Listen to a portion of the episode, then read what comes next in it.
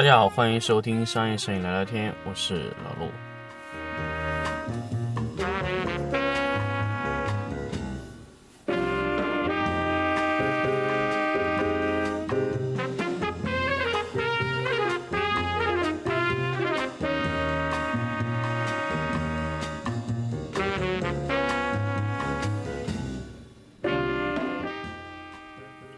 欢迎收听新的一期商业摄影聊聊天的节目。那么，从这一期开始呢，我跟大家分享，嗯，五期的关于年初的计划，关于设备采购计划、人员计划、存储计划、场地计划和资金计划。那么其中呢，有两期节目我们会，呃，华为粉丝抢先听的节目。那么总共计划为定为五期。那么刚好。呃，可以帮助到大家去做一下你在年初的一些计划管理。首先，我们第一期呢，跟大家分享关于设备采购的计划。那么，其实呃，每一年设备你在年初的时候都会去规划一下。当然，它设备的规划不一定非常的精确，但是设备每一年在年初的采购计划和你一年的扩张计划是直接相关的。就比如说，你今年可能只是针对于一个影棚的呃日常的一些呃使用，那么你会考虑到什么呢？考虑到可能你的设备需要更新、维修、换代这样的一些使用。那么如果你是要需要扩张，那么你可以要考虑的东西会非常非常的多。那么首先，我们先来跟大家聊一下你在设备采购计划之前，你。影棚在这一年需要发生的一些规划，我们需要在做设备采购之计划之前啊，我们需要先给它定好。那么像我自己呢，像今年会有一个影棚的整体的一个呃扩大计划，从原有的影棚扩大到更大的情况。那么首先这个时候呢，我们就会根据我要扩大的规模来。考虑我的设备计划，那么当然，首先你需要根据，呃，人员、规模、场地来确定你的设备计划，啊，那么当然，我今年碰到过非常多的一些呃老板啊，包括一些客户来问我说，老陆，你觉得设备计划应该怎么定？是应该按照场地的大小定，还是按人员的数量定，还是按照我的？订单数量定，我首先要跟大家确定一下，这三种选择都是没有任何错误的。你可以按人员定，你可以按场地定，你也可以按订单定。这三种是完全三种不同的逻辑思维去判断的。首先，我来跟大家说按场地定，呃，我们我先跟大家说按订单定。那么，所以。其实对于大家来说，如果要保证影棚盈利的话，一定首先是考虑订单的多少而去订多少的器材。当然，简单来说，据我所知，其实董哥就是保持这个状态。那当然，这是一种精打细算过过日子，保证公司每年呃固定盈利啊比较保险的一种方式。就是有订单了我再订，但是我会做一个大致的一个设备采购计划，比如。我今年会增加多少订单，或者说我今年的订单在不增加的情况下，那我设备也是同比例不增加的。那么，呃，他所谓的如果是按照这种思维的设备更新计划呢，其实可能你可能考虑到是你的设备是要根据你的订单量，如果订单不增加，你的设备就不会再增加。那么，你仅仅需要考虑是什么呢？设备的维修更新，比如说你的。设备的年份到了，比如说你的灯已经用到四五年，那么你这个时候可能要考虑一下四五年的灯光的一些情况。如果情况好的可以继续使用，情况不好的可以按照百分之三十到百分之四十的更换比率去换一下这种年数过长的闪光灯，去去替换一点啊。那么另外一块呢，就是说我们换一种思维，如果我们按人员去定可以吗？就比如说我给一个摄影师去用两。呃，用两台相机或者说二十个闪光灯，我们给它这样配置啊，一个相机配十个闪光灯，或者说是三个相机配二十个闪光灯，就是一个相机配呃 六到七个闪光灯这样的配置可以吗？我觉得也可以。这个是这个比较适合于什么呢？这个比较于适合于呃人员和相机匹配，去在不同的拍摄环境下同时开始的情况下，比较适合按照人员配置。也就是说，我增加一个人员，这个人员身上我要增加多少设备？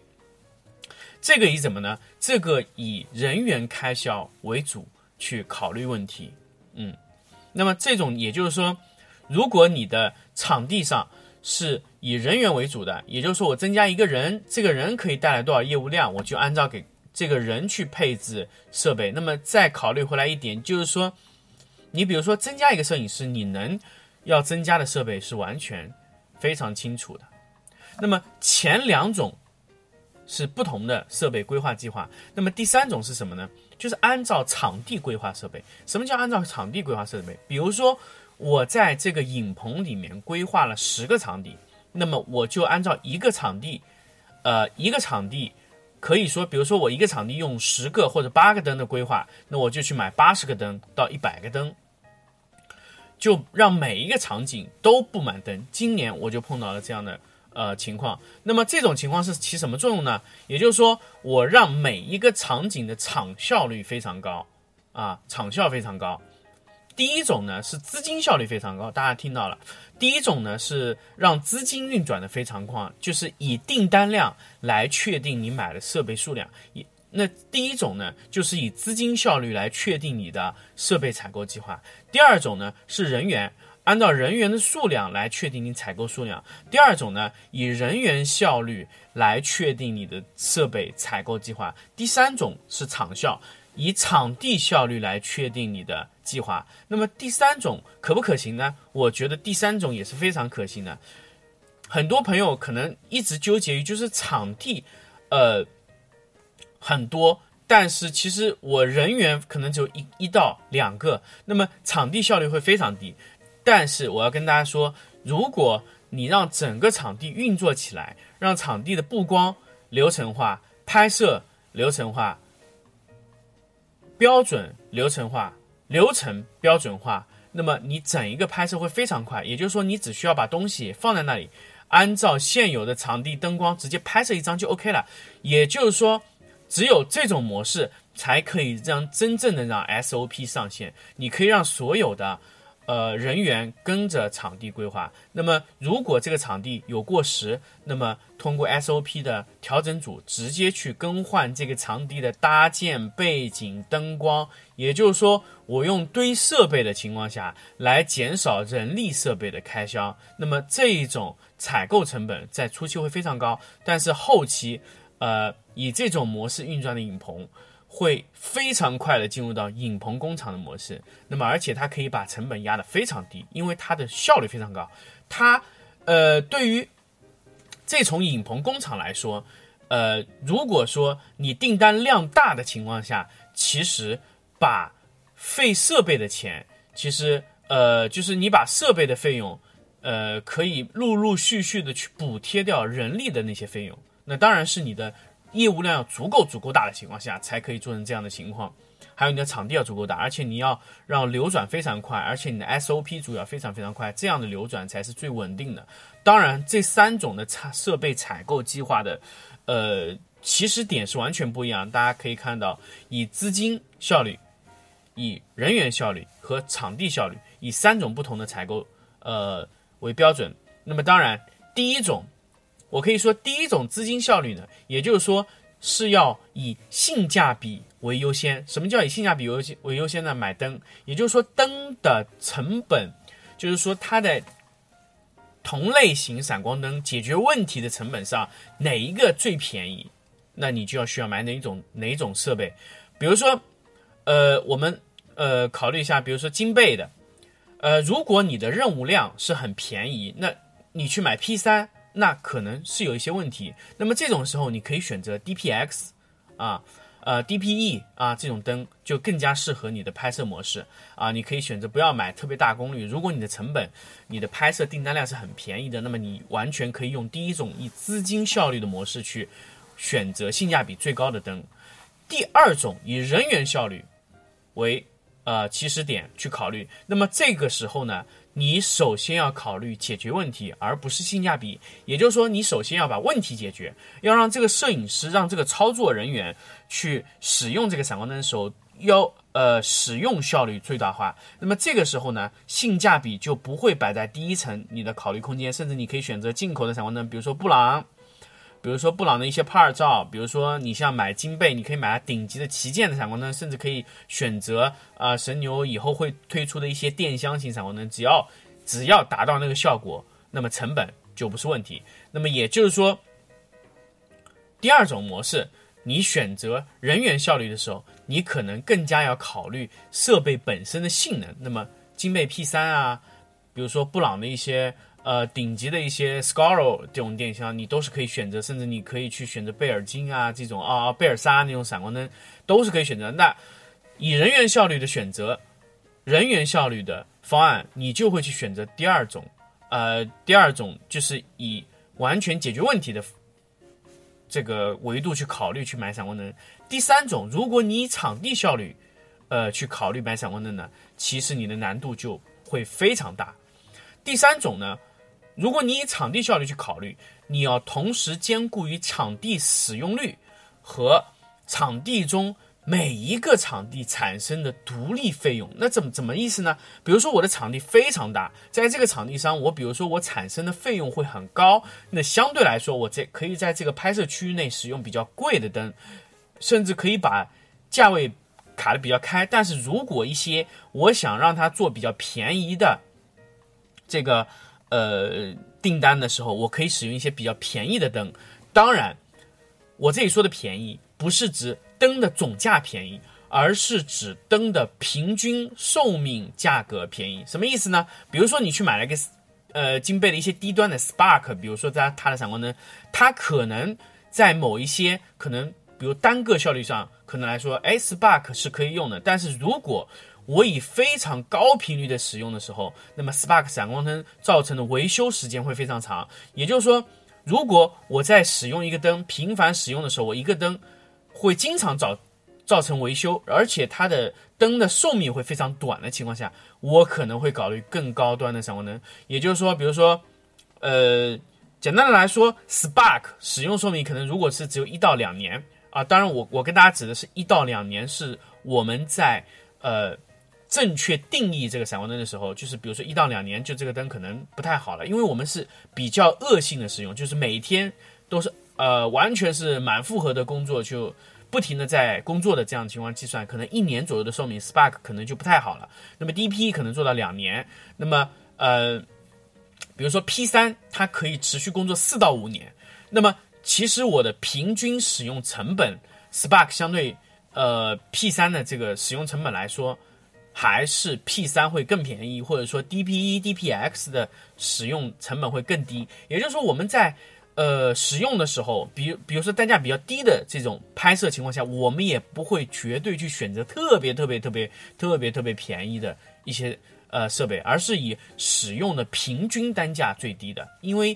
你如果牵涉到厂效率的话，那么你整个使用的情况就会非常要求什么呢？要求它的产品啊、成本啊这些都会考虑在你的里面。也就是说，你的平均使用成本会要求非常高，啊，这和你的设备预估寿命有关。还有一个问题呢，就是你设备采购到你的影棚来，你的折损应该怎么算？这个，呃，我记得去年我在和老毕算这个事情的时候，就发现，如果我今年买了一个闪光灯，我的折损是按全价折损的话，那么对于公司来说，每年的损耗就会有问题。比如说我买了一个闪光灯，呃，花了五千块钱，我今年支出的，那么我这个影棚今年是不是要花五千块钱去采购这个闪光灯呢？并不是这样的，啊，我要跟大家说，如果你是一个呃会计算的非常精确的财务，是怎么折损呢？就是我。影棚里所有的器材，在这里使用的每一天、每一秒，它都有折损损耗率。这怎么算呢？简单来说，我定一个闪光灯使用的寿命是四年，或者说五年或者三年。当然，我自己会给它去定义一个闪光灯的使用寿命。也就是说，没有到这个年限的闪光灯，我全部都是要做固定资产有呃残值的。怎么怎么算呢？比如说我今天买了一台，呃，五 D Two，我预计它的使用寿命是五年，那么我花了一万六千块钱买下来的，那打个打个打个方案，可能不是五 D Two，五 D 四啊，五 D 五啊，现这种机子啊，五 D 四我买了台一万六，打个比方。用五年，那我每一年是三千多块钱的使用成本。那么也就是说，我今天买了这个相机，进入到这个影棚，影棚其实并没有，呃，并没有花了一万六，而是只是花了三千一百块钱。第二年，第二年的财务预算，如果我没有去更新，买新的产品啊，没有买新的这个闪光灯，或者说什么产品。它在基本使用中还是有使用支出的，也就是说，我们如果第一年运作这个影棚的时候倒闭了，那么所有的固定资产都是根据它的时间折损有残值率，那么残值率就可以看到这个影棚的固定资产的损耗。也就是说，任何的资产进入影棚，如果不是一年就使用完成的，那么它。每一年的年限都要折损到每一年中，啊，所以，我们五年到了的设备就是没有任何的，呃，叫什么呢？就是没有任何的残值，也就是说，我超过五年的设备，从我的呃使用角度上来说，它是没有任何支出的，啊，我只会去支付它的维修费。那么，超过这个时间段来说呢，对于公司来说，这一批的。呃，固定资产的残值率已经为零了，从它的固定资产上已经没有消失了啊，所以很多的设备呢，对于呃影棚来说，它可以去卖掉，或者说去去二手出掉，但是这个资产在当时的资产清单表上是没有折损的啊，所以我们买一个设备，或者说买一个电脑，或者说买一个闪光灯，我们不要因为它价格高而认为它是很贵的一个设备，所以我们一定要。呃，我我之前经常跟很多的老板说，我说你买苹果电脑的时候，千万不要因为它买，因为它便宜而去买低端型号，一定要买高端型号，因为高端型号可以让你使用更多的年限。从你整个资产的使用率上来说，你买一个一万六千块钱的电脑，你可以用五年八年，你每年的使用成本才两千。但是如果你买一个六千七千块钱的，呃，笔记本电脑，可能一年多就有故。就可能都已经不能再使用，可能两年就可能已经有问题。你每年的使用成本是三千，而且你的使用体验也不好啊，整体的会造成这里不行那里不行，导致你每年的使用成本反而会比去买一个一万六千块钱苹果电脑的成本会更高。所以这就是我们在引入了这个残值折损率这个概念以后，我们就会发现，你买设备一。首先不一定要考虑你的性价比，而是要考虑你的长期使用的单年平均折损寿命。这就是我们对整年全部设备计划采购需要做到的一个呃最基础的考虑中。那么当然，我不会给大家去推荐你真的要买什么设备啊，什么闪光灯啊，什么这一类东西那类东西不会。我只是跟大家说，你在做全年的设备采购计划的时候，一定要考虑清楚你这个设备。是按资金效率去做，还是按场地效率做，还是按人员效率做？考虑完了这个以后呢，你需要考虑的，你这个设备啊，每年的折损是怎么样啊？我一年，首先我一定要跟大家纠结，呃，纠正一个问题啊，一定要纠正一个问题，我一个相机。我买来一万六千块钱，我当年就把这个一万六千块钱赚回来，我这个是属于盈利了还是没有盈利？大家肯定说，哦，我刚刚保本不算盈利。但是我要跟大家说，你的相机不是用一年，如果你相机使用寿命是五年，那么其实你已经盈利的非常多了，因为你在当年使用时间里面已经把五分之四的钱赚回来，你是非常的盈利的。第二年，如果你没有使用这个相机，而这个相机在睡觉啊，你以为它没有亏损，但是你亏损了当年的折旧率，所以这就是所有的企业从折旧、从损耗的角度上来考虑的一整套的问题。所以从设备损耗、设备采购这个维度上，我们一定要对自己的影棚，或者说你未来对影棚的规划，一定要想得非常清楚，这个才是你。呃，运作一个影棚的最关键的一点。好，关于设备采购计划的年初的这个呃跟大家聊到这个事情呢，这一期我们就跟大家聊到这里。我们下一期呢会以呃粉丝节目的形式推出，是关于年初的人员计划啊。那如果大家想听的话，就可以优先的购买粉丝会员，提前九十天听到年初的人员计划。好，我们就到这里，我们下期再见。